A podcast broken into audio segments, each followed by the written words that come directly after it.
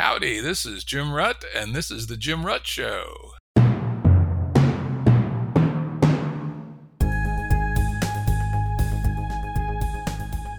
Listeners have asked us to provide pointers to some of the resources we talk about on the show. We now have links to books and articles referenced in recent podcasts that are available on our website. We also offer full transcripts. Go to jimruttshow.com. That's jimruttshow.com. Today's guest is Rich Bartlett, one of the leading thinkers and tool developers in the domain of self organizing work and living. Thanks for having me, Jim. Ah, it's great. Great to have you. You're a guy that I really enjoy following. Rich is one of the founders of Enspiral, a work and live cooperative we'll be talking about more, and the Hum, an educational and consulting group that teaches others how to self organize. He has a very interesting newsletter I subscribe to that's available at Rich Decibels, decibels as in the sound units, .substack.com. Personally, I love his Medium posts, Richard D. Bartlett on Medium, and his Tweet Streams is one of my favorites at Rich Decibels. As usual, all the resources we mentioned will be available at our episode page for this episode on my podcast website, jimruttshow.com. Rich has also written a book that's not yet finished Patterns for Decentralized Organizing, that's best found by just Googling the name Patterns for Decentralized Organizing, Richard D. Bartlett.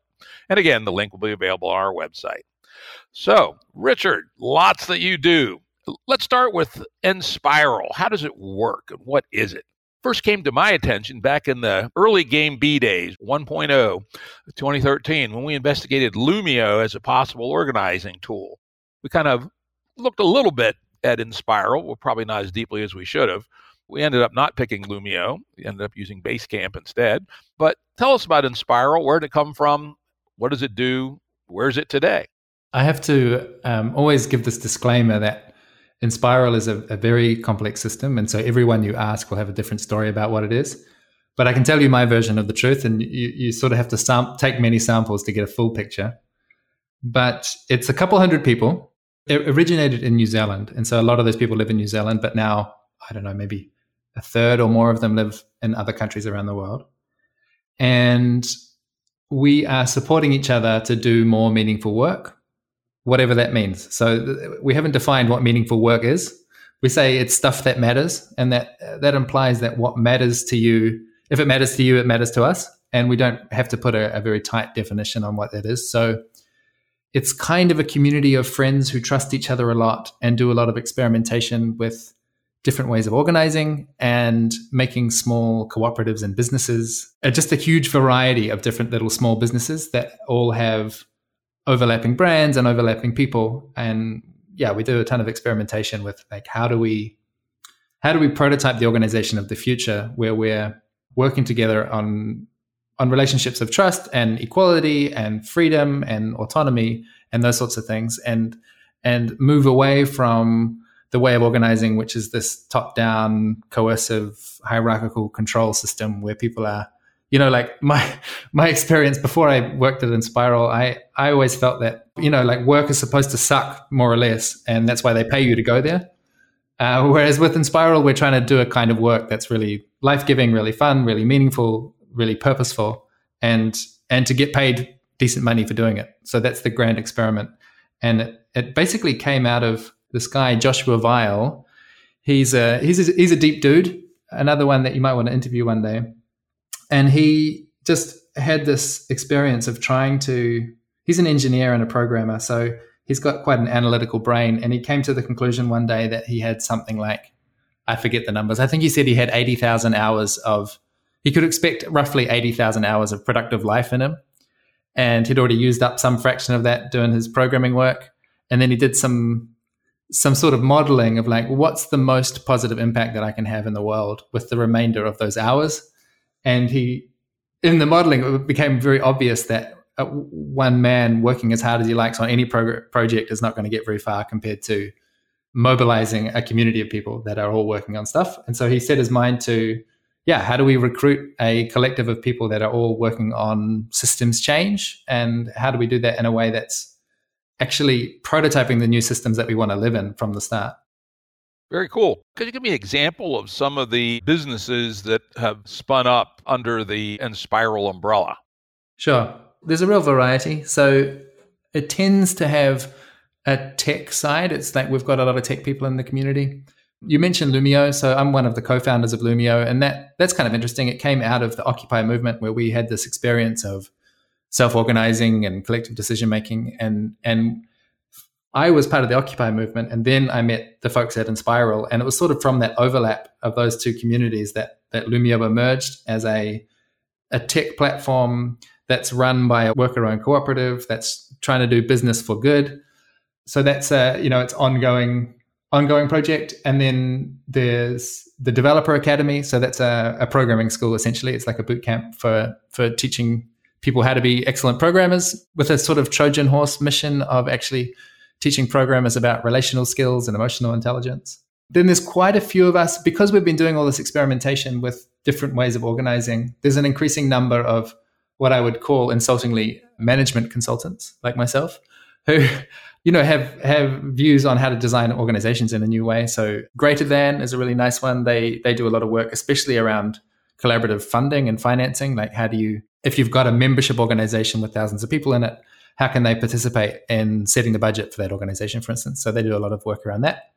And there are a lot of you know little little software shops. Usually it's um, three, four, five, six people working together as software consultants and just making a little a little temporary brand so that they can work together. And sometimes these brands coalesce to do bigger projects. Very interesting. Together, does that make a full time living for 200 people, or are some of these people still keeping their game A jobs?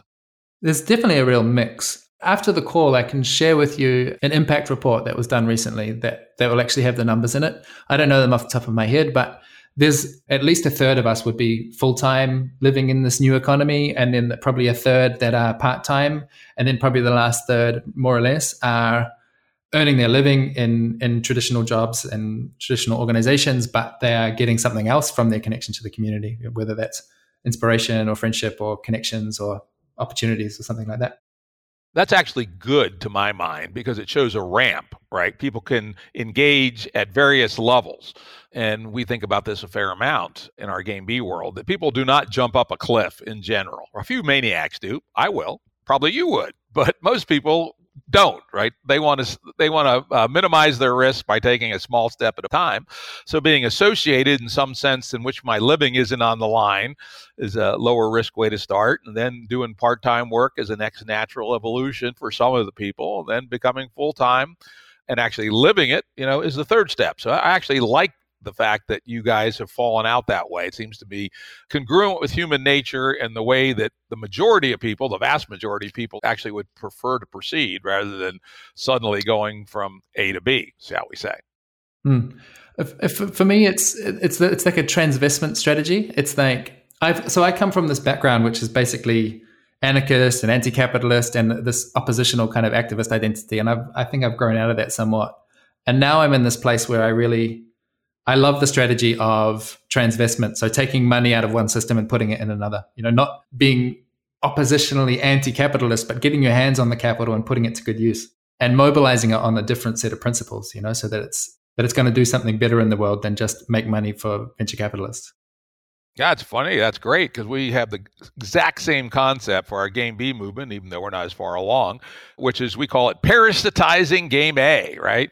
And it's interesting you mentioned management consulting. We currently are having a discussion about what are some of the Game B ventures that we believe would allow us to actually outcompete hmm. Game A entities. And oddly, we've come up with things like auto repair garages, which are famously corrupt, at least in the United States management consulting, which is high priced, low value in many cases, and even ad agencies that are, you know, sort of full of the worst kind of predatory sociopaths. And we think we can do a better job in all those things. Interesting that you guys found management consulting also.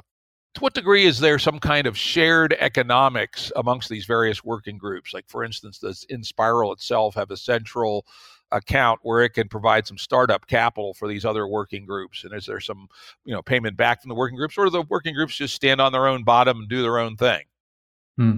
Well, I guess the important principles here are uh, we've done a ton of different experimentation, and so whenever someone asks, you know, is there startup capital available? Is there um, a collective fund? Have you tried exchanging equity? The answer is always yes, because we've just done so many experiments over the last decade. And the other the other important principle is what we've learned is what matters most is, is the quality of the relationships that you're maintaining, the trust and the and the openness of communication between all these people, regardless of what experimentation you're doing. So with those provisos, the way it currently works, everyone in the collective is contributing at least a tiny little membership contribution. You know, so that could be five dollars a month. Some people are doing a lot more than that. You know, if they're in a position where they're earning a lot of income and they they attribute some of that income to Enspiral. So so for instance, if you're doing management consulting work and you're you've got a really high day rate and you know that you get um, you know that you're benefiting from the Enspiral brand, then you might be in a position when you're going to share 10 or 15% of your income with the collective. And all of that money goes into a central fund. And then at the moment, I think roughly half of that income just covers some of our essential stuff. So We've got a few community managers. Um, someone's writing a newsletter. We've got our technology. Um, you know, there's some sort of basic administration to run a network of 200 people.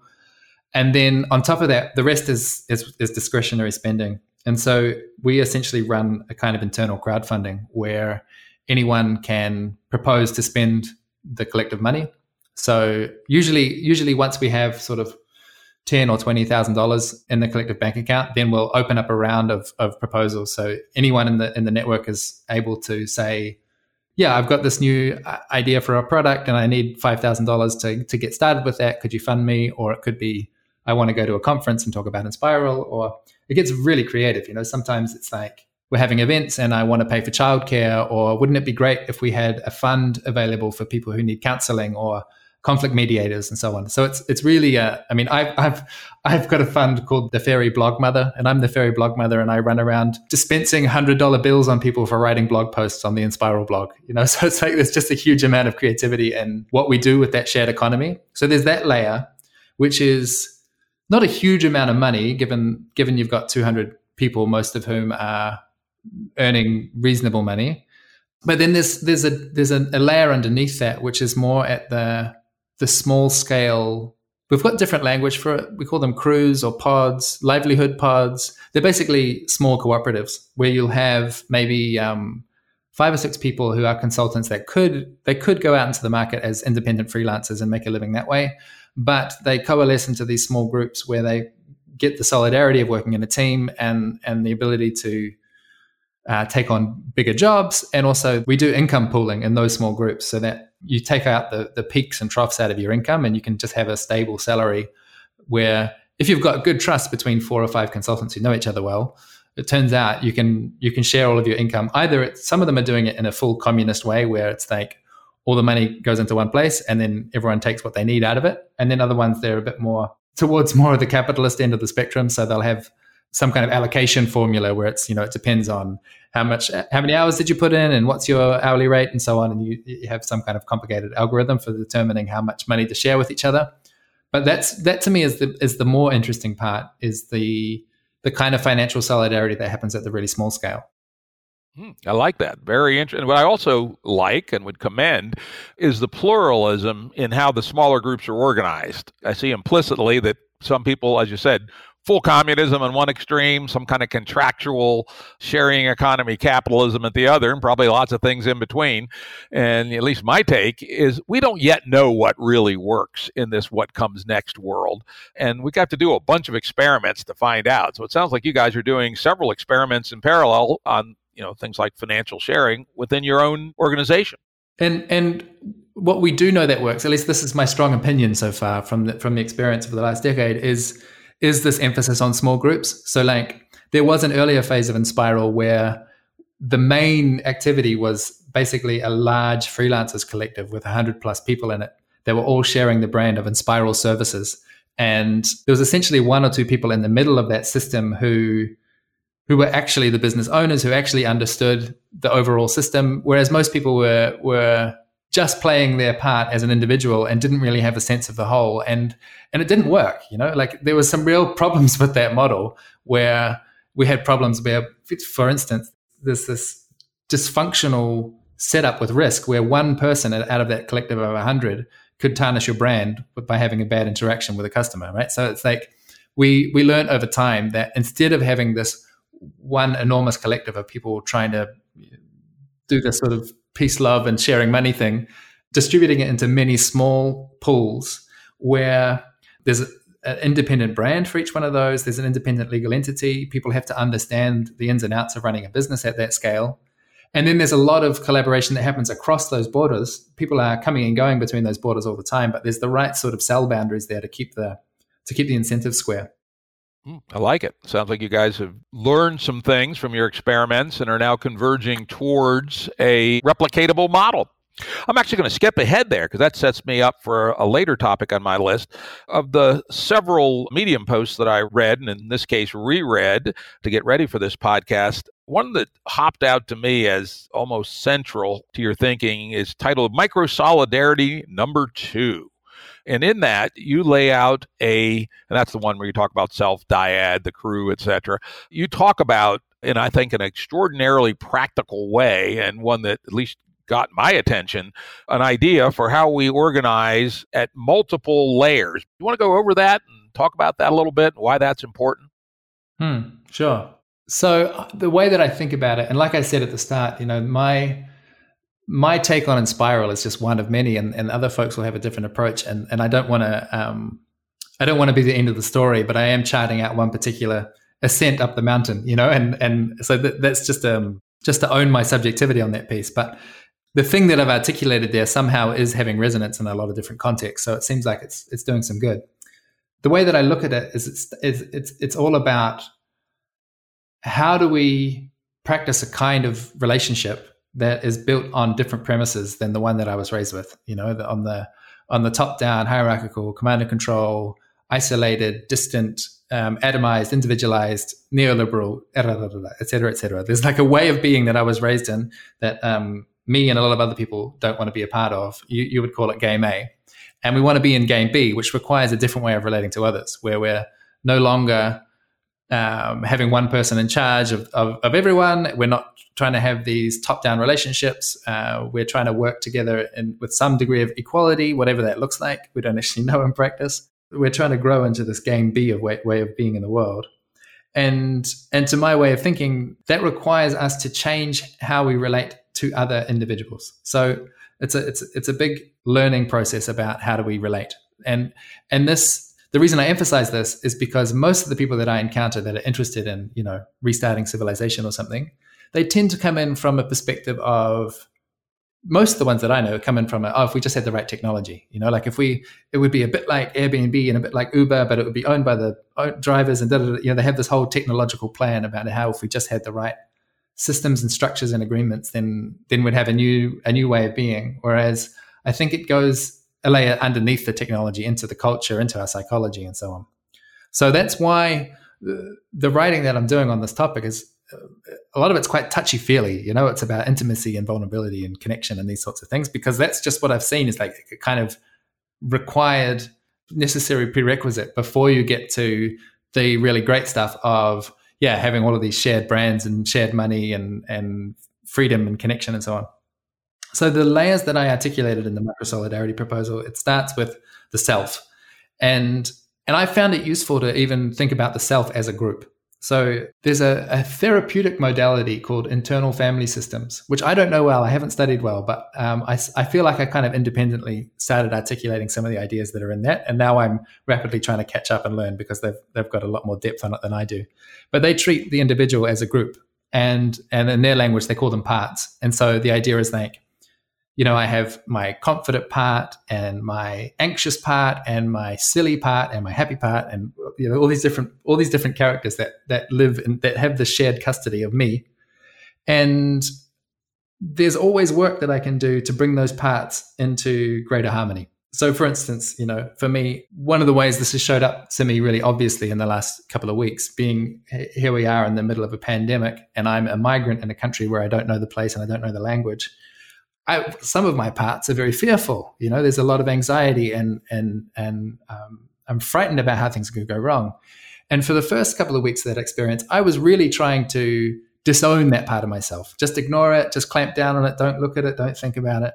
And it didn't work. You know, it really didn't work. It put me in a state of cognitive dissonance until I could just treat that part of myself as a a member of the family, as a member of the group, you know, of a of, of a hey, one part of me is fearful. What does he need? You know, if I can just treat him with some tenderness and respect, maybe it'll be okay. And so that's that's a practice which is about, I guess, deepening my own maturity and my own competence and my own ability to deal with you know you'd say in, in, in the game game b space you talk about sovereignty a lot i think that's a lot of what that's about it's like not being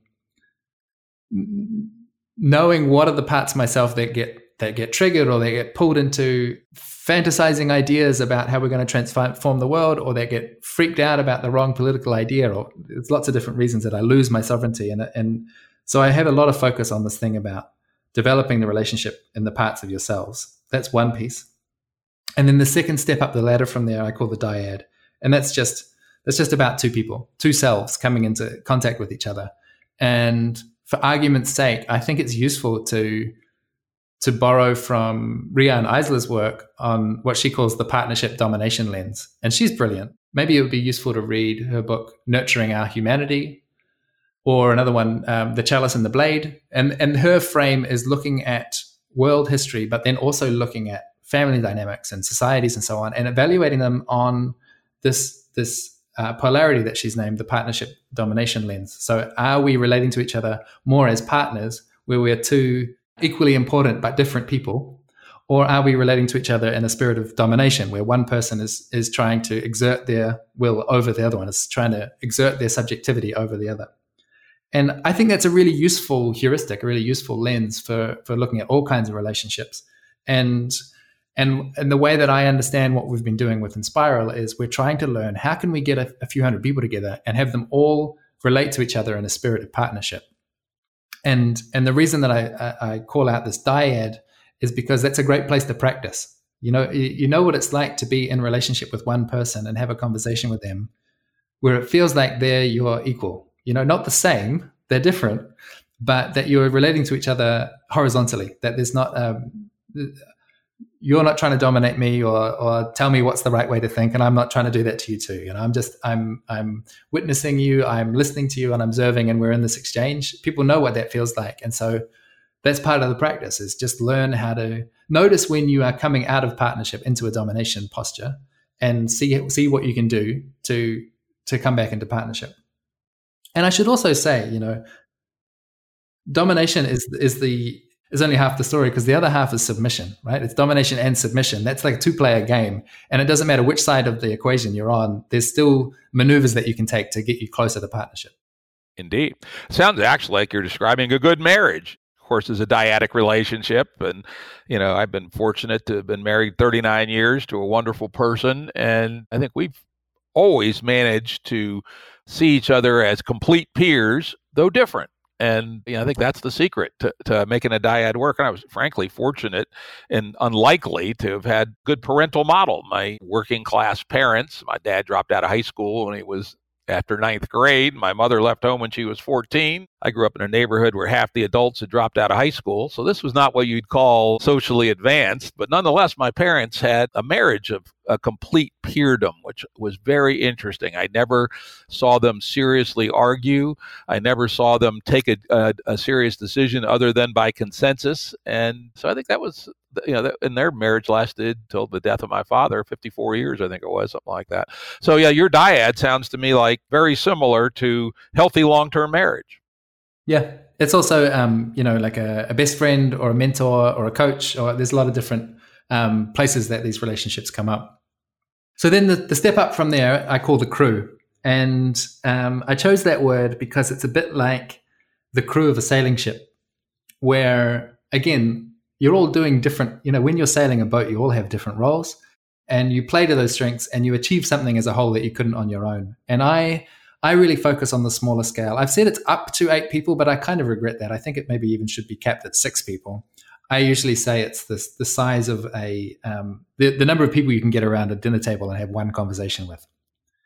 And and that scale is really important because you know um, what's her name? Margaret Mead has got this very often overused quote about never never doubt the power of a small group to change the world. Indeed, it's the it's, it's the only thing that ever has.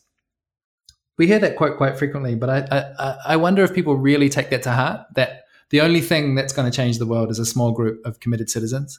And therefore, to me, our job is to learn how to be one of those small groups of committed citizens. Like that should be, for anyone that wants to do some kind of change in the world, your first principle should be okay, where's the small group that I'm going to work with? And that means it's not just about me with my heroic ideas, but it's the it's the little crew. It's the it's the four or five of us that are really going to um, take on some serious work.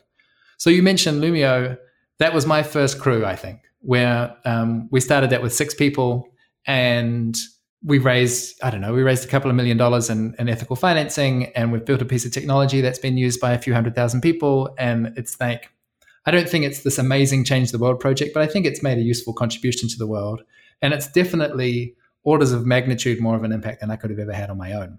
You know, there's this real sweet spot where you can achieve a lot with with a small talented group with people that all have skill that they all have trust that they all know how to collaborate with each other and they've all got different superpowers you can really just get a huge amount of work done in that group. And the reason i focus on the small bit is because once you get beyond 8 9 10 people you're going to need a whole bunch of architecture to hold that group together. You're going to have to start making a lot of stuff explicit and and having like yeah, you get into the difficult stuff of governance, you know, like you need to have a lot of agreements about what's happening and conflict management systems and checks and balances and all these kind of things. Whereas if you're doing it at the small scale, um, you can move a lot on, you can develop a kind of shared context with five or six people using not much more than dialogue you know just having having a call once a week or something where you sync up with each other that can be enough of an organizational structure but once you go beyond that scale then you need to put all this architecture in, and that tends to tends towards inefficiency. You know, it tends towards drama, it tends towards debate. And so I'm really focused on how do we produce a world full of really excellent crews, really excellent small groups of people doing meaningful stuff, supporting each other to play to their strengths and and and move the world in the right direction.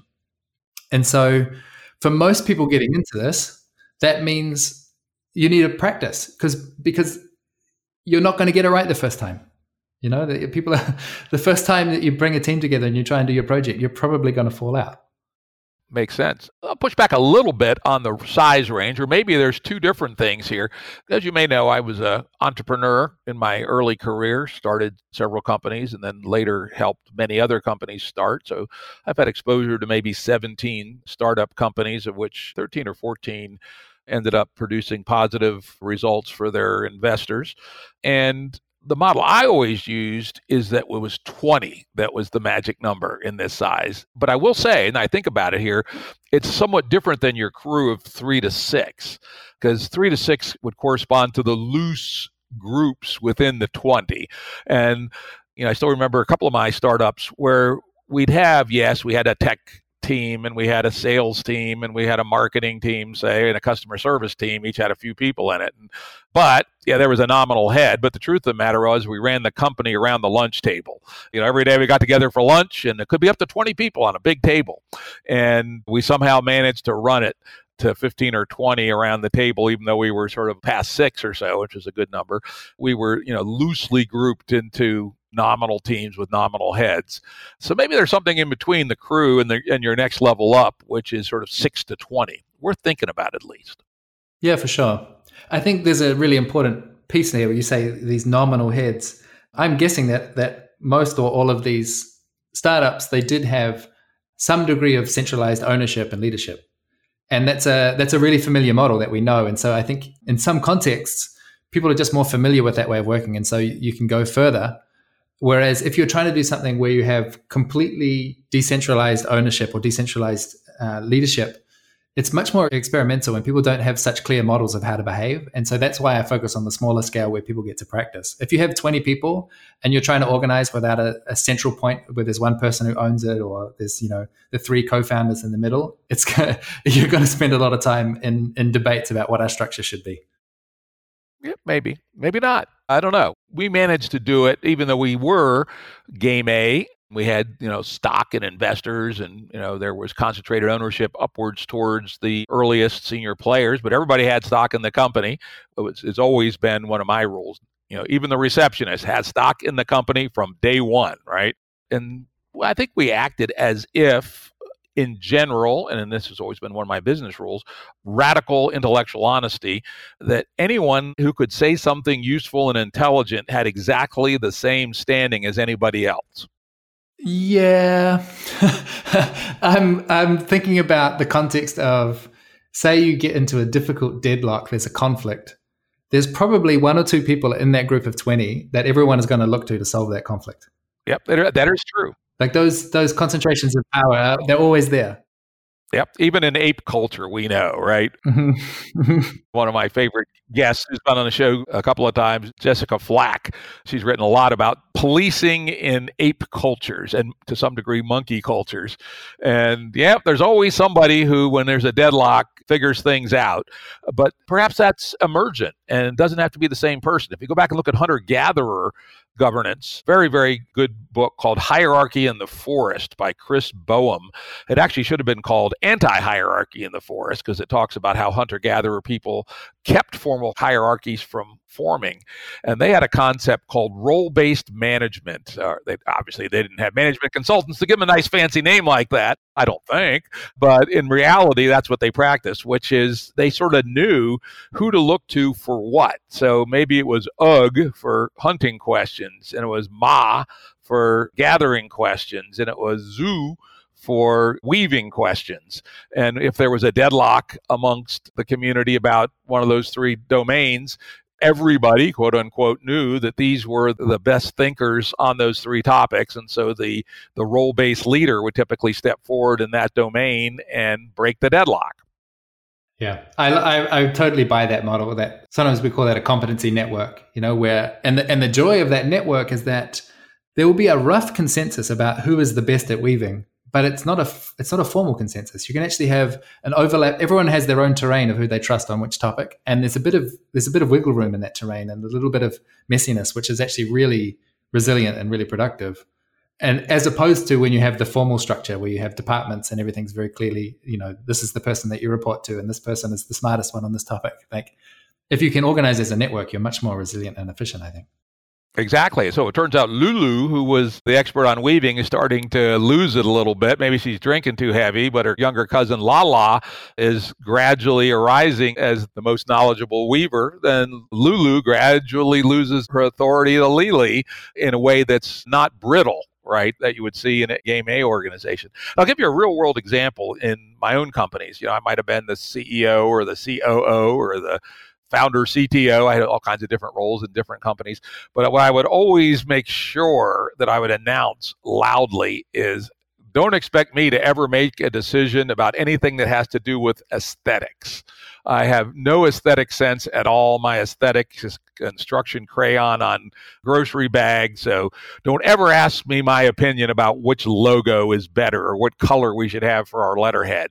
I am entirely incompetent. In fact, I have anti competence. If I choose it, it's almost certainly wrong.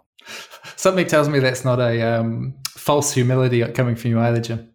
Nope, it's not. I am just incompetent. You all see me draw. I draw like uh, if I ask me to draw a person, it looks like about a rather untalented five-year-old.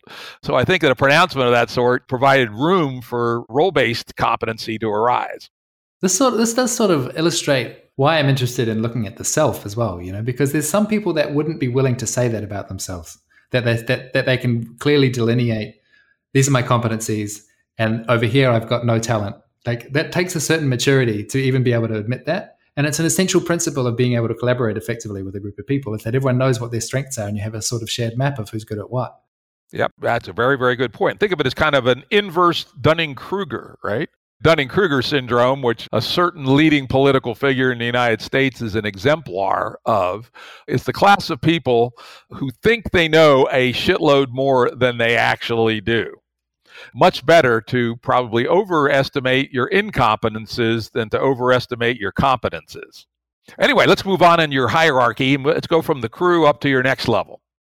So the next and and like you you know you named this this level of 6 to 20 people i'm sure there are there are more stages but just the ones that i named for my own purposes the next stage i call the congregation and that's basically a dunbar number you know more or less and um, i think the jury's still out on what Dunbar's number actually is uh, because it's so culturally dependent, so context dependent. But in any case, it might be 100 people in some cases and it might be two or 300 in others. But it's the it's the number of people that you can have who basically know each other you know where you can basically assume that there's no strangers and that if a stranger shows up everyone will be able to spot them right away because it's like huh? We don't know you.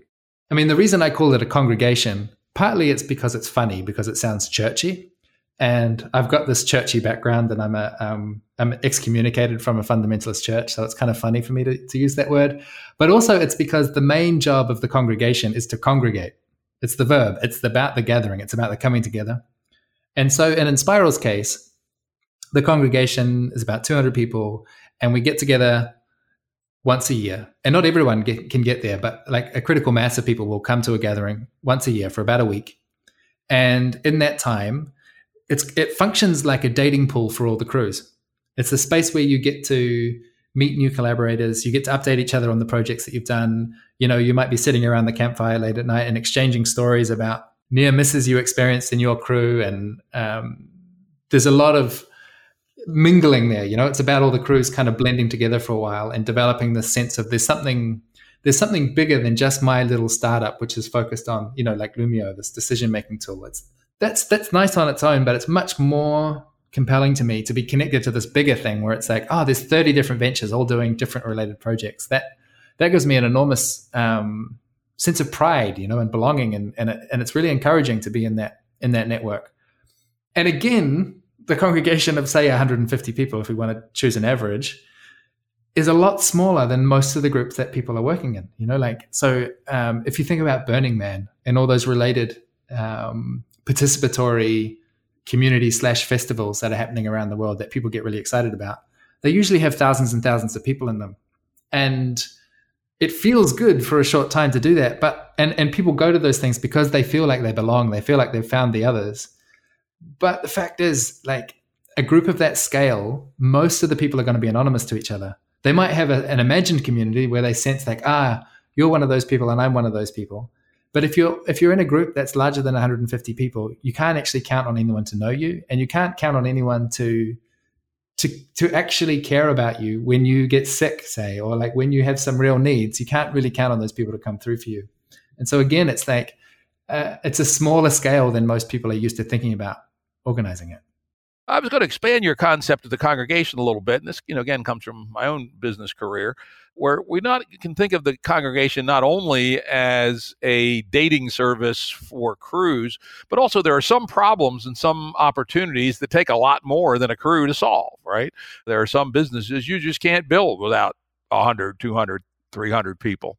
And it was something we discovered at the Thomson Corporation, big $8 billion at the time, multinational, when I worked there in the 90s, now Thomson Reuters. And we tried hard, couldn't do it in all of our businesses, but in many of our businesses, we had identified a size of about 300 that is the most people we wanted to have at one facility. And so even if a business unit itself was bigger than that, we tried to you know, not have more than 300 of them at one street address. And those 300 people acted together as a coherent congregation. You know, they had their Christmas party together. They had, you know, they'd order pizzas. They'd have, you know, quarterly addresses from whoever the leader of that congregation was. In fact, I jokingly, my wife helped me with this, we jokingly named all the ranks in Thomson from Pope on down, right? So you had cardinals and archbishops and bishops and monsignors and priests and deacons and all this sort of stuff. And so typically a group of 300 would have been about the equivalent of a bishop. And there would be, you know, four or five priests below that with groups around 100 between 50 and 100 so the congregation and you know we discovered it to be 300 and i think that was in the context of a relatively highly networked world with lots of email lots of voicemail. Video conferencing didn't really work very well in those days but but anyway it's you know the dunbar number plus or minus. You know in the game b world we talk about a group called a Dunbar, which is, you know, somewhere between 100 and 300 with a mean maybe of 150 that might be responsible for a certain set of things, for instance, housing, making sure that nobody in a Game B Dunbar is ever homeless under any circumstance, which means if you vote somebody into your Dunbar and they somehow lose their home, they're going to be sleeping on somebody's couch because that's a commitment we make at the level of the Dunbar. And it seems to me an appropriate commitment to make at that level. So, anyway, that's just a Ruttian expansion of your concept, which I think is, you know, sort of bang on. And I think we've all, you know, learned a little bit from Robin Dunbar and his work, but we're all a little skeptical that, you know, we don't think 150 is a magic number, but something in that range is saying something important. So now, beyond the congregation, what do we have? Well, beyond that, I just call it the crowd because the point is once you get beyond that scale, you have an expectation of anonymity. And it doesn't matter if it's 500 or if it's 5 million. Like you're just, most people are not going to know most people in that context. And and I've just decided not to uh, have too many opinions at that scale. It's it's there's plenty of people that are really um, motivated about this. You know, how we're going to change the world, or how we're going to change this country, or you know, thinking in terms of millions of people at once. And and I'm happy to leave them to it. And I'm much more interested in how do we develop relationships of excellence at a scale that's yeah Dunbar or lower, and that's my my area to focus on. Yeah, I, I, would agree. If we don't solve the lower problems, we won't solve the higher problems correctly. Though we do have a concept in Game B called Proto B, which is you know two to n Dunbars who collectively or by affiliation agree to a certain set of principles. And the proto-Bs can have different sets of principles. And the principle set should be small enough to allow considerable diversity amongst Dunbars, what we call coherent pluralism.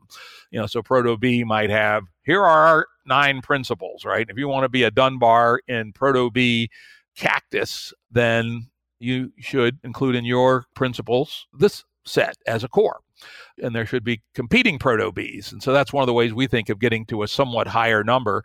Aggregate around coherent pluralism using multiple Dunbars and let the proto Bs differ in how they choose what their coherent core should be. Whether that works or not, I don't know. It's all theory at this point. A lot of it's written up in my paper, A Journey to Game B, available on Medium. But I'm, you know, less confident about that level of organization than I am some of these lower levels we've been talking about. Hmm.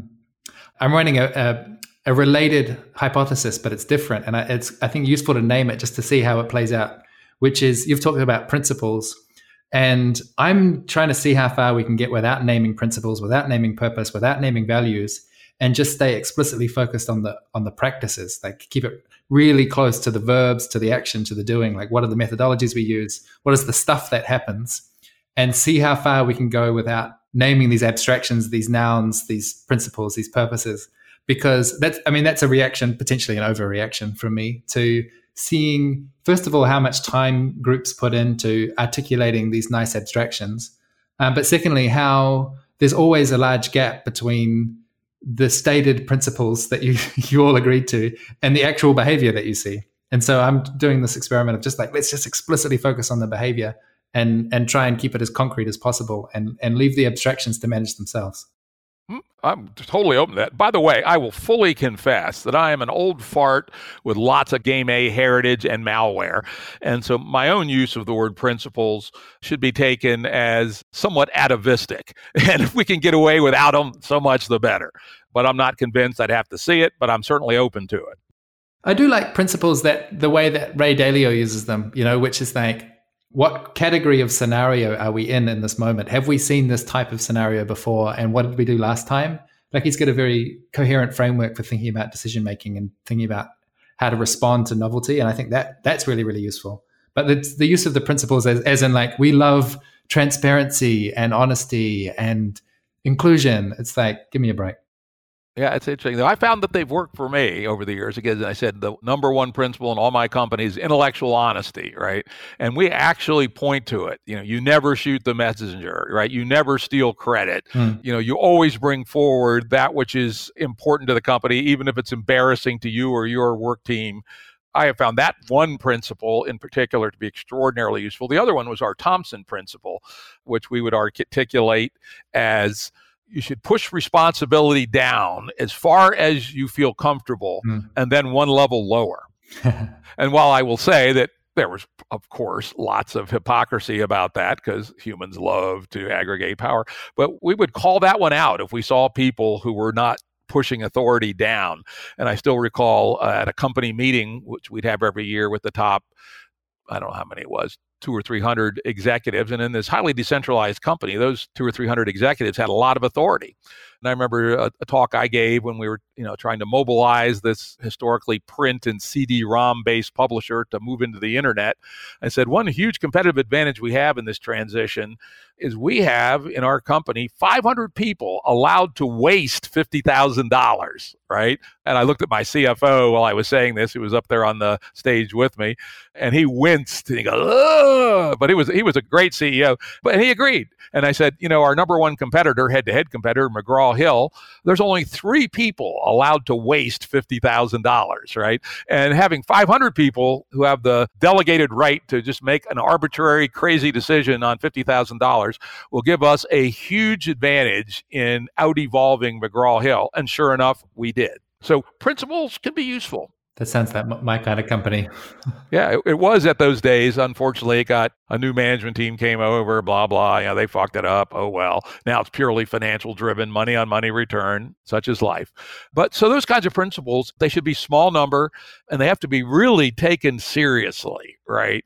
And yes, hypocrisy is the price that virtue pays to vice, or the other way around. I don't fuck what it is, but people won't be 100% compliant. But if they're taken seriously, I think they could work. But on the other hand, I, I would love to see how your approach works. I am, I, you know, fully confess to being highly overformed by my gaming experiences, and I'm listening for the younger generation to prove me wrong, motherfucker. Right. And, and I have to fully confess that I'm an extremist. You know, I always swing too far off the deep end. So the, the right the right way is probably somewhere in the middle. Yeah, and, and and we'll figure it out over time. So yeah, thanks a lot for that. Let's hop back now a level that review of your microsolidarity number two and the various levels. The other work, actually, when I read it, was the reason I reached out to you to come on the show, was a very interesting higher level Medium article called How to Weave Social Fabric.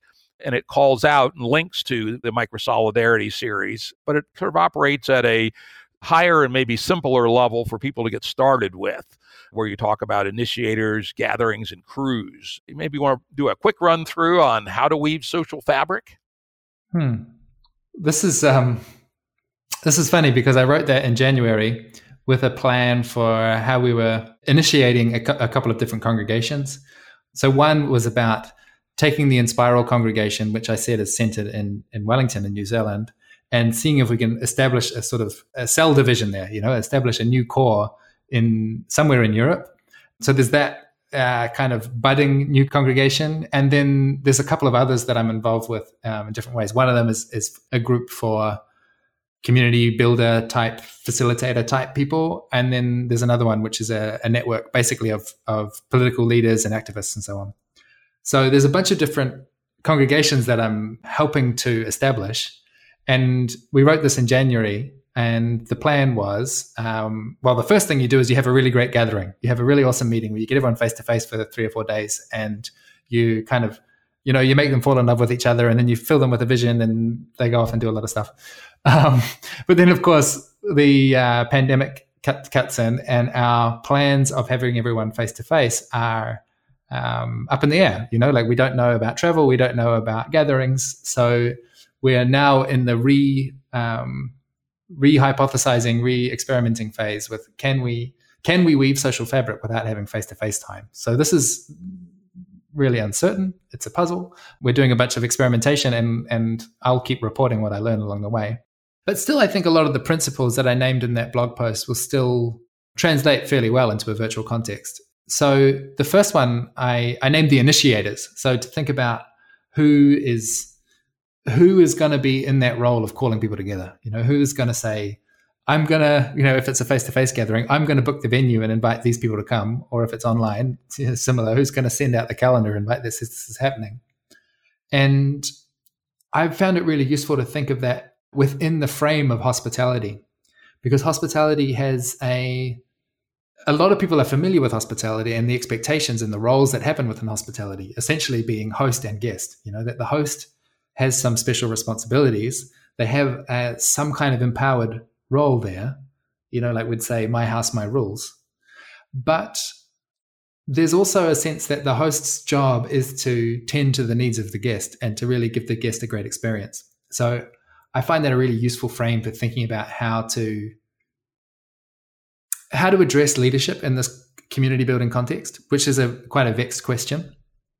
So I think it's really essential that you have this this yeah host or co-hosts in the middle, and that the first people that they call to them, the ones that are closest to the core, that you really think about what kind of qualities you want to see in your community and invite people that already exhibit some of those qualities you know people that you already think have wisdom or courage or that are very caring or very generous or very competent or whatever the, the qualities that you're looking for like calling those people first.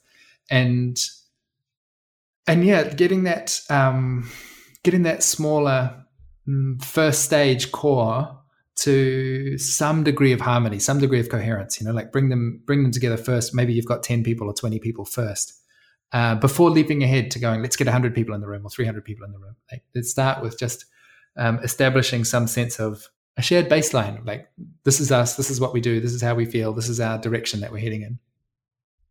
So then, yeah, then then the blog post, I go on to talk about how we run gatherings at Enspiral and how I think that the practice of our gathering is absolutely essential to what we're doing. And this is the bit that now is super experimental and we don't know. One way to think about it is the right kind of gathering will have this balance between freedom and form. So I think people, at least the kind of people that I'm connecting with, they don't want to have a huge amount of uh, structure and control. They don't want to feel like they're going to go to a gathering and every hour is planned out and there's an agenda from start to finish. There should be a lot of freedom for spontaneity and people to do whatever they want and uh, lots of different things to happen in parallel and so on. Um, and the other the, the, other principle is to to think about the different relational spaces that you're creating. So there's one space which is the whole of us, like the whole group. When and if it's a small enough group, you can do that sitting in a circle. You know, like um, sometimes at Enspiral we'll have a really deep kind of dialogue circle or a story sharing circle where everyone's sitting in a, in, a, in the room together, looking at each other, seeing the whole of us, and one at a time, people will share a story and everyone else is just going to listen. So you, you cultivate this sense of wholeness. And then spend some time in the smaller groups. So breaking off into crews. So any gatherings that we run, we'd always have, usually we call them home groups for some reason, but you could call it a pod or whatever you want to call it. But just four or five people that are um, having some kind of repeated connection with each other throughout the course of that event and then we have the the pairing so finding opportunities to put people face to face you know sometimes we do things like uh, walk and talk. So you pair up and you just you go for a walk for an hour and it's just the two of you going for a walk and talking and that that might it might be as simple as that. Or you can do some more sort of intentional communication practices about uh, active listening and speaking from a place of authenticity and so on. And and also I think it's helpful to make sure that there's plenty of time for people to spend time on their own, you know, which is like I said, the smallest group, the self. The self and the dyad, because when I go to conferences, which I don't do anymore, except as a speaker. But I used to go to conferences fairly often. And the best parts for me were the one on ones, right? Where you'd pick somebody out of the crowd or they'd pick you out of the crowd and you'd go off to a corner during the break and have some intensely deep conversation, right? It's a truism that at, you know, poorly organized conferences, essentially all the value is in the side conversations. And for at least for me, those are often dyadic. So I would I would put that in there as well if one were thinking about such things. Let's move on to something closer to this podcast, actually, something you and I have been chittering about on Twitter a little bit, and I'm starting to do some work on. And I think you and I and Jared are going to have a conversation about it offline. But we've both been seeing Peter Limberg's Stoa, which seems a nice example of building community around podcasts and you know as i said we put together a little project plan of our own that needs to be tuned and expanded what are some of your thoughts on how you know some of your principles can be applied to turning podcasts into essentially you know expanded events that build community around them mm. this is a really fun question because it's it's so live it's so emergent right now and, and four or five different conversations simultaneously all with people that are running podcasts asking how do they make them less about broadcast and more about peer-to-peer community building. So it's fun. I, I, don't have a strong sense yet of what's the right plan, but there's a lot of experiments happening in parallel. One one piece of the puzzle, I think, is that there's an anti-pattern of podcast, especially in the game B space and related sort of sense-making, intellectual, philosophical spaces, which is I'm concerned about an overdoing the intellect and an underdoing the action you know that there's there's all of the people that you interview on your show they're brilliant people you know and it's like every time I can get a new episode of, of, of, my favorite podcast and listen to this person and be like, wow, they're so smart, you know? And it's it's it's really stimulating to listen to these smart people that can communicate really clearly. And the concern that I have is that people get into a habit of just consuming knowledge, just uh, listening to more and more different people and, and, and assembling this this sort of like pristine map of how they think reality works. And maybe they start a little bit to think about how they might um, initiate some kind of community or some project or something that they're interested in. But still they do this thing of like way over engineering it and overthinking it and under practicing under experimenting and so my energy is to try and interfere with that tendency and and push people more towards their agency more towards their initiative their entrepreneurship their um, get up and do it kind of energy so I'm seeing Peter Limberg's platform, The Stoa, as a really effective example of someone who had a podcast and now is doing everything interactive all the time. And I think that's that's really brilliant. And he's going to be prototyping a lot of stuff.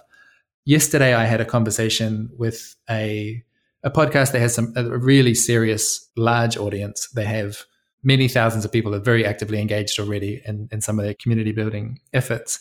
And they are they came to me with the question of you know, we have these 5,000 people who are super engaged, and now they're asking about mutual aid funds. Like, uh, uh especially in the US, you've got people who are suddenly out of work or they've got these unexpected expenses with the pandemic, and we want to support each other by sharing money around. How do we do that? And my instinctive answer is the same that I, I give to all these people is to, you know, like I keep saying, focus on the small scale and also to focus on experimentation and learning. So in their case, it's like my recommendation is instead of trying to address your 5,000 people, is there a way that you can divide off 100 or 300 or something like that? And instead of designing the perfect system for a mutual aid fund where people can exchange money between each other, tax free or however it's going to work, don't aim for perfection. Just aim for something that's going to teach you something. You know, that sort of entrepreneurial attitude of just release something and then make it better next week. And so what I've recommended for them is that they run a weekly or a two weekly cycle where, okay, we're going to do a funding round. And then at the end of that round, we're going to stop and we're going to have some kind of communal reflection process where we, we go, what was good about that? What was not so good? What are we going to do differently next time? And use that, you know, agile, uh, iterative learning process to just develop the structure that's right for the context that you're in because this is the thing like i have some degree of expertise in self-organizing groups but i don't have any expertise in your context. I don't know who are the people and what kind of relationships and what kind of culture they've got. And so the the right organizational structure is not going to come from my ideas right? It's going to emerge from the local context. And so really instituting that practice of being v- very rigorous around the learning and the experimentation. Like these are the experiments we're running for this month and then this is the point where we stop and reflect and see what's going to go better and yeah, like I say, it's probably looking for opportunities to focus on the small scale. So in Peter's case, so they've got one thing now that's just started. They call the the metagame mastermind, and that's about um, it's like a little crew. It's it's like find find three people that you're going to check in with every week on your personal development goals. I think that's just like an excellent initiative where they will have a a shared sort of structure, a, a shared template. Like this is this is how we do our mastermind process and anyone can initiate. So if you're listening to this and you like it, then just call out to two or three of your friends and, and here's the, you know, here's the run sheet if you want to try it out. So I like the idea of having lots of people doing that very small gesture of hospitality, that one of saying, Hey, I want to do this little group thing. Do you want to do it with me? And then coalescing those small groups together into, into progressively larger groups. And I don't know how that applies in your context with your, with your um, incipient community. That's a well, it's a that's certainly a question that will cause me to think. Right, I can't give you a good answer off the top of my head, but I do believe that if I approach it from that perspective, that may help illuminate some good things to do. I also like your towards action. In fact, one of the things I call out as uh, on the journey to game B is that we need to develop a bias towards action particularly in the social change movement, we do seem to attract too many people who just love to fucking talk right? And people who do not love to act. And while talking is good and moves certain kinds of endeavors forward, at the end of the day, you got to pull the trigger, motherfucker, right? You got to go out and do something. And so I strongly try to encourage a bias towards action. One of the most recent things we've done in the Game B space is you know, the home Game B Facebook group had gotten overstuffed with too much philosophical bullshit and such. And so we've now spun off, I don't know, a dozen or more independent subgroups, which have their own mod team, which set their own rules and are typically focused on a much more narrow topic like parenting or building sovereignty or education community building, etc. And even they're still somewhat talk shoppy, but some of them at least are moving towards action. And I, you know, I do think that you know those of us who are action oriented, and I, I see you as a person who's very action oriented, you know, need to make sure that we kind of level up these radical change organizations away from being talk shops or navel gazing and get on with building the goddamn thing, right? I, have to add the other side of that polarity, though, because I'm also um, connected to a lot of activists, which I will sometimes call actionists. You know, that are, that are just obsessed with doing action and actually don't have the process of learning engaged. There's not a process of reflection, and so there has to be a balance between those things. And that's why I'm always emphasizing this: institute some kind of rhythm of of retrospective, of of, of reflection, of learning. Like make those learning loops really explicit and say every week or every month we have this moment where we stop and we reflect on the action that we've done um, so that you're certainly most of your energy is going into acting because that's the way that you learn the most. But you also have to stop for a second, stop doing for a second to look around and go, what did we learn from that? And then move again. Yeah, I agree. For sure. Let's move on to another topic. And this is one of your lesser known essays on Medium called I Will If You Will which is this very interesting idea of making a conditional commitment. So if enough of us agree to do X, you know, like a debt strike or or something like that, then it will trigger our mutual commitment to go forward. But if we don't get a critical mass, it won't. What more can you say about that? I think you actually called out some tools and things of that sort that might be useful for people who want to self organize around conditional commitment. This is funny because um, I'm an absolute amateur in this field. You know, I've done some stuff with you know technology for social movements. And so i was invited by some folks from extinction rebellion who were planning some various conditional commitment initiatives. They said you know would you would you have some opinions on us uh, on what we're doing? And i spent a day doing some research and pulling together some links and seeing what's out there and, and talking to my contacts and so on. And did the thing that i do which is push that all into a blog post so that i don't have to keep it in my memory and and just left it out there to say like this is this is the state of the art as far as I can tell from one day of research and and some good conversations with people in the field. And it's it's it's so far outside of my my day to day expertise I think. Well not so far but it's not it's not um, core to to what I know about. But the the the essential principle to me it feels pretty sound. It's got some it's there's been some good examples of people pulling it off well. So that's like yeah a, a rent strike's a really good example and those are currently happening, especially in the US, um, all over the place, where people are at least organizing in their building or in a neighborhood complex where there's one um, one property owner, and if you can go around the neighborhood, whether that's in person or online, and get them to to pledge, yeah, I need to have these conditions change, or else we're not going to pay the, pay the rent. It's very easy for for someone to say, "I will if you will." That really lowers the threshold of their of their commitment and once you've got that critical mass then you can then you can initiate. So there are some there are some tools. The reason i was doing that research because there there were plans for a really significant debt strike in the uk and then they backed away from that. I think because i'm not sure exactly it's a bit foggy but i think it's because the legal implications of doing this kind of stuff start to get really serious you know when you're talking about people default intentionally taking on debt just so they can default on it just so they can try and throw a spanner in the works of finance it's um, it's it's some really risky territory. So I think they backed out of that. But I know that some of the people that have been involved with Extinction Rebellion have have run smaller scale conditional commitment cam- campaigns with some success. So I definitely, yeah, I think it's a, a field that's ripe for more experimentation. Great. I will reveal here now for the first time that there's a document being prepared by one of the leading figures in the game B space, not me, that will be proposing a conditional commitment for a radical reform or jubilee. You pick which one. And we'll have more to say about that soon. So this is, I think, very timely. And I would point people to Rich's paper, at least as a primer. I'm glad you qualified how far along you were in that, but I found it useful. We'll see where this idea goes. I think it has huge potential. It corresponds, sort of using technology and networks, to the old idea of the anarchist, the general strike, if you remember that from your anarchist literature. I mean, it's a it, it just has this kind of beautiful idea about it, right? Like that you just you can coordinate all these people to anticipate some kind of shared action, and they don't have to expose themselves until there's a critical mass where they know they can win. I think I think it's it's really devious, and I really love it, and I I'm excited to hear that Game B people uh, uh, have got something in the works. Yeah, it'll be interesting. You've been playing working, living in this world of self organizing, work, life, and culture for a number of years. I don't know quite how long, but how do you see it progressing? And what do you think we need to speed up the transition so that it's just not a few of us maniacs out on the fringe, but it's large numbers of people? That's a great question. It does feel like there's momentum underway. I have a sense that there's a growing portion of people in the world that are really dissatisfied with the status quo.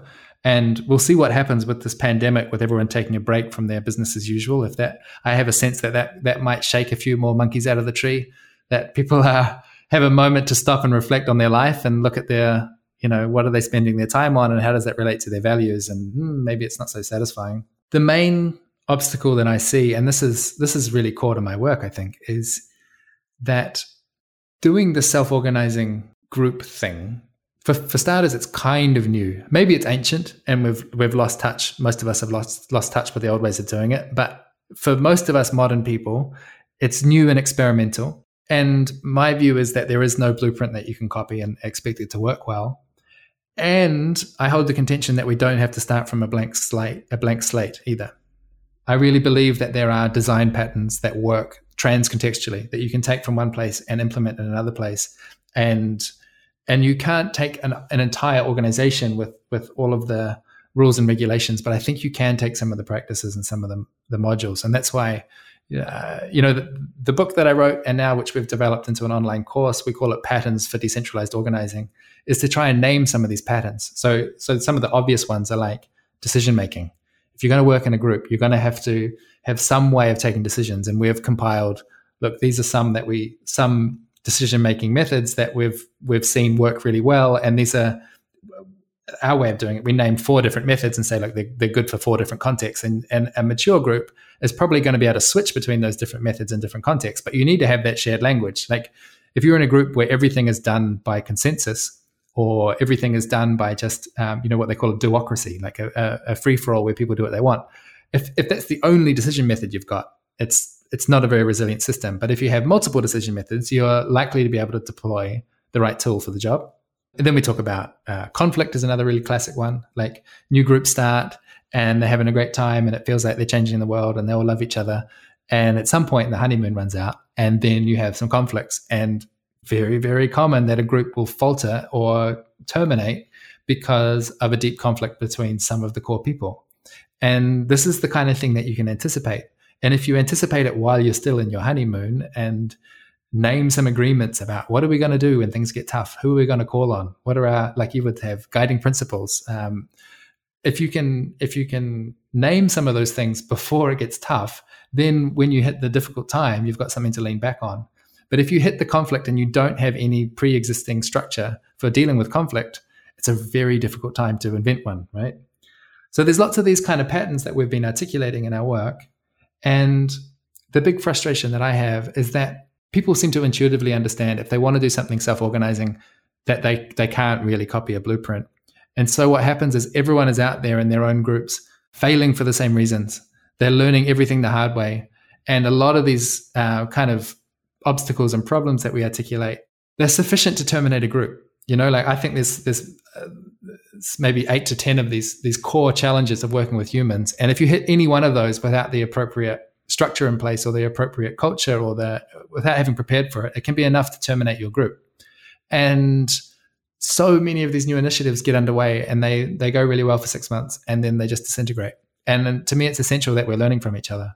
And so I'm doing my little piece of that with my partner, with our little company, the Hum, trying to produce training material. You know, but there's more to it than that. It's not just about us having the, the one true curriculum.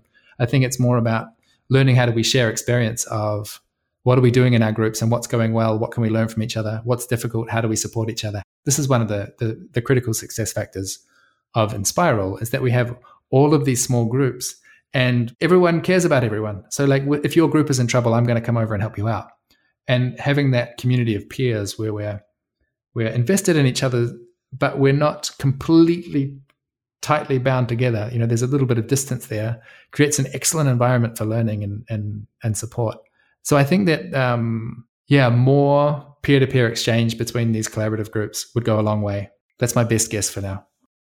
Yeah, and I would let me throw out something else to you to think about because I absolutely agree with you, and that's actually my next topic. But my sense, if assuming that this COVID 19 pandemic thing does not actually crash the system. And I don't believe it will, but I think it'll be a big shock. So I don't think this is the revolutionary moment yet.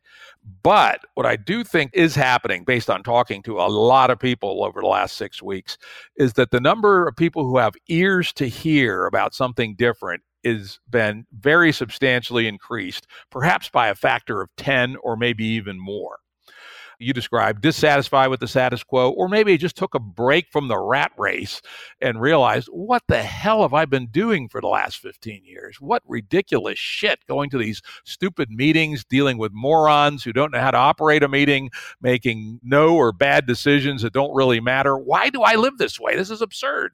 There's got to be a better way. So, the action item I'm taking from this in our Game B world is to perhaps artificially accelerate the creation of artifacts to get them in circulation outside of the inner community for these ears to hear. And you know perhaps in your space a natural action if i'm correct my hypothesis i might be wrong i often am right? As i say my ideas are strongly stated but weakly held. The results will tell us. Maybe take your patterns for decentralized organization and get it done god damn it and publish it there'll be a, probably a 10 times bigger audience for this in the next 9 to 12 months than there was in the last 9 to 12 months. Does that make sense? It totally makes sense. I know I have to finish the book. I redirected my energy to doing an online course because that that felt more alive, you know, to have have a space where people can meet each other and, and learn together in groups, and whether they, they can do it um, together in groups or they can do it on their own. But I, I do I know I have to return to the book and finish it. That's uh, I have a tendency of moving on to the next thing. You know, I like the shiny shiny. I have to say though, this emergence of new, potentially at least the potential emergence of new groups does double click on why I'm focused on practices because you can you can enable a lot of different groups to use the same practices even if they have a different way of describing their values or their purposes or their principles. And and that's a real shared resource I think that we can we can curate together. You know, so whether it's nonviolent communication or authentic relating or circling or stuff that I'm putting through Microsolidarity. Like there's a lot of different behaviors, frameworks, structures that we can use that that will replicate very well into different contexts. Hmm, that's actually a very good point. I had not really focused on that. That practices ought to be more contagious, to use an appropriate word of the moment, than principles, right? Even if we have opposite principles, we can use the same practices. All right, let's go on to our last topic here. We're getting uh, near our time, which is this has been something that was in the Game B playbook from the very beginning, but we never had time for it. We're trying to build our own little movement, but I am now getting outreach from other people and I'm reaching out to them. And this is what we called the big change movement. To your point, there are lots of groups now that are interested in serious social change and they're not the same, right? You know, the the regenerative ecological people I'm quite close to. Is that the same as Game B? No, but is there overlap for sure? I've gotten to know recently the Hanzi branch, at least of the meta modernists, not the same. Some overlap, some serious goals, some differences on method, etc. And there's lots and lots more. Love to know your ideas about tools, protocols, and your word practices on what do you think should be in place for this big change movement because we know that we don't want to corral people into some common you know set of doctrines but we want them to be able to share things that they've learned insights etc without anybody dominating the other you know? So it's a truly collegial sense that all together are more than each apart yet there's no dominance or attempting to divert anybody from their own trajectory. You know, what thoughts do you have for how one might go about crafting a big change movement at this point in time? I, I think with a question like that, I can only answer for my intuition. You know, it's it's it's kind of too big a puzzle to solve rationally. My instinctive position is that we need to drill on the fundamentals. That means like all this focus I'm putting on small groups. It's like we need to have. I think we need to have millions of people in the world that are ready to mobilize a group of people to work on their little patch. And and that feel competent to do that and feel encouraged and supported to do that well and that they're going to learn from each other. Because what i see at the moment is like you see it you know way more talk than action. And and this feeling that there's a huge there's a huge threshold before someone gets activated. And i want to lower that threshold and make it more of a ramp and that that people it's like this move from from being a podcast audience to being a podcast community of of peer-to-peer action and mutual aid you know like that that's the gesture that I'm on, and and that means doing the basics. like you say, learn how to host a meeting. You know, learn how to how to uh, organize people and and uh, make decisions together and get some actions going. And and it can be the smallest thing. Like I think the first phase isn't about how do we turn the economy upside down. I think the first phase is like how do we make sure the elder people in our neighborhood are not going hungry or doing the shopping for them or you know like doing doing small gestures? The, the purpose doesn't have to be transformative. I think the practice can be transformative of just discovering our agency and and our ability to work and function as a collective. I think if more of us were more competent on that then i wouldn't be so frightened about the future as i am now. Because this is what's motivating my work is there are so many utopians so many activists so many people who are willing to take a break from the status quo and if you look at them, a lot of them are not very inspiring what they actually achieve. You know, a lot of them fall to pieces. A lot of the, I mean, you just look at what happened with the with the communes from the '60s. Most of them disintegrated into really horrible places. You know, and we've got to take that seriously. That the the intention to start it fresh and do something good and do something new is not enough. We actually need to have the competencies to do it well. And so my sense is we should be practicing today and and developing those muscles and getting more and more competent to look after ourselves and our neighbors without institutional support. That's the way that makes sense to me. And and I guess the other part of what I'm doing is working out loud. So really making a practice of documenting everything I'm learning as much as I can, recording conversations in public and leaving those lying around so that other people who are on a similar quest can learn from me as I'm learning from them. I think open sourcing what we're doing, I, th- I think Game B has been reasonably good at that. There's a lot of surface area now online about what's happening in the Game B space. I think that's really good. But the, the stage beyond just open source is thinking in terms of modularity and identifying what are the component parts you call them piece parts that we can ship and say this is ready this is good you can use it wherever you are you know so i mentioned this podcast uh, manager that i was talking to yesterday who has this 5000 people who want to share money I was really happy to say to them, look, there is a piece part for that. It's called opencollective.com. And it's a really excellent, it's like a charitable foundation as a service. It's a really excellent way of people pooling money together and handling all of the, the taxes and the administration and stuff in a, in a transparent way. It's, a, it's just like that piece is done now. We don't need to replicate it. Um, so I think that takes a particular approach to, to strategy and to movement design to think in terms of modules and make sure that we're checking them off one, one by one and not duplicating too much work. All I can say to that is, Amen, brother. I agree with 100% of what you just said there. And I think that shows you why Rich is one of the two or three most interesting people I follow on the nets. And I'd encourage you to do the same. So I'd like to thank you, Rich, for an extraordinarily interesting 90 minutes here or thereabouts. And I think our audience will find this very, very useful.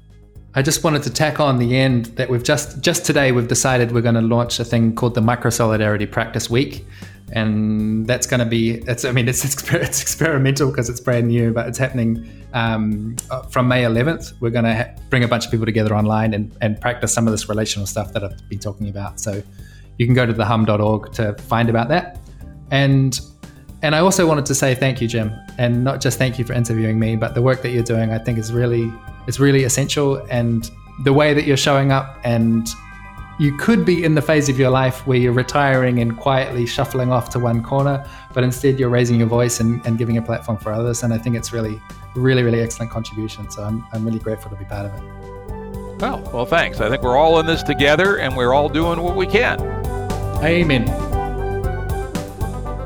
Production services and audio editing by Jared Janes Consulting. Music by Tom Muller at modernspacemusic.com.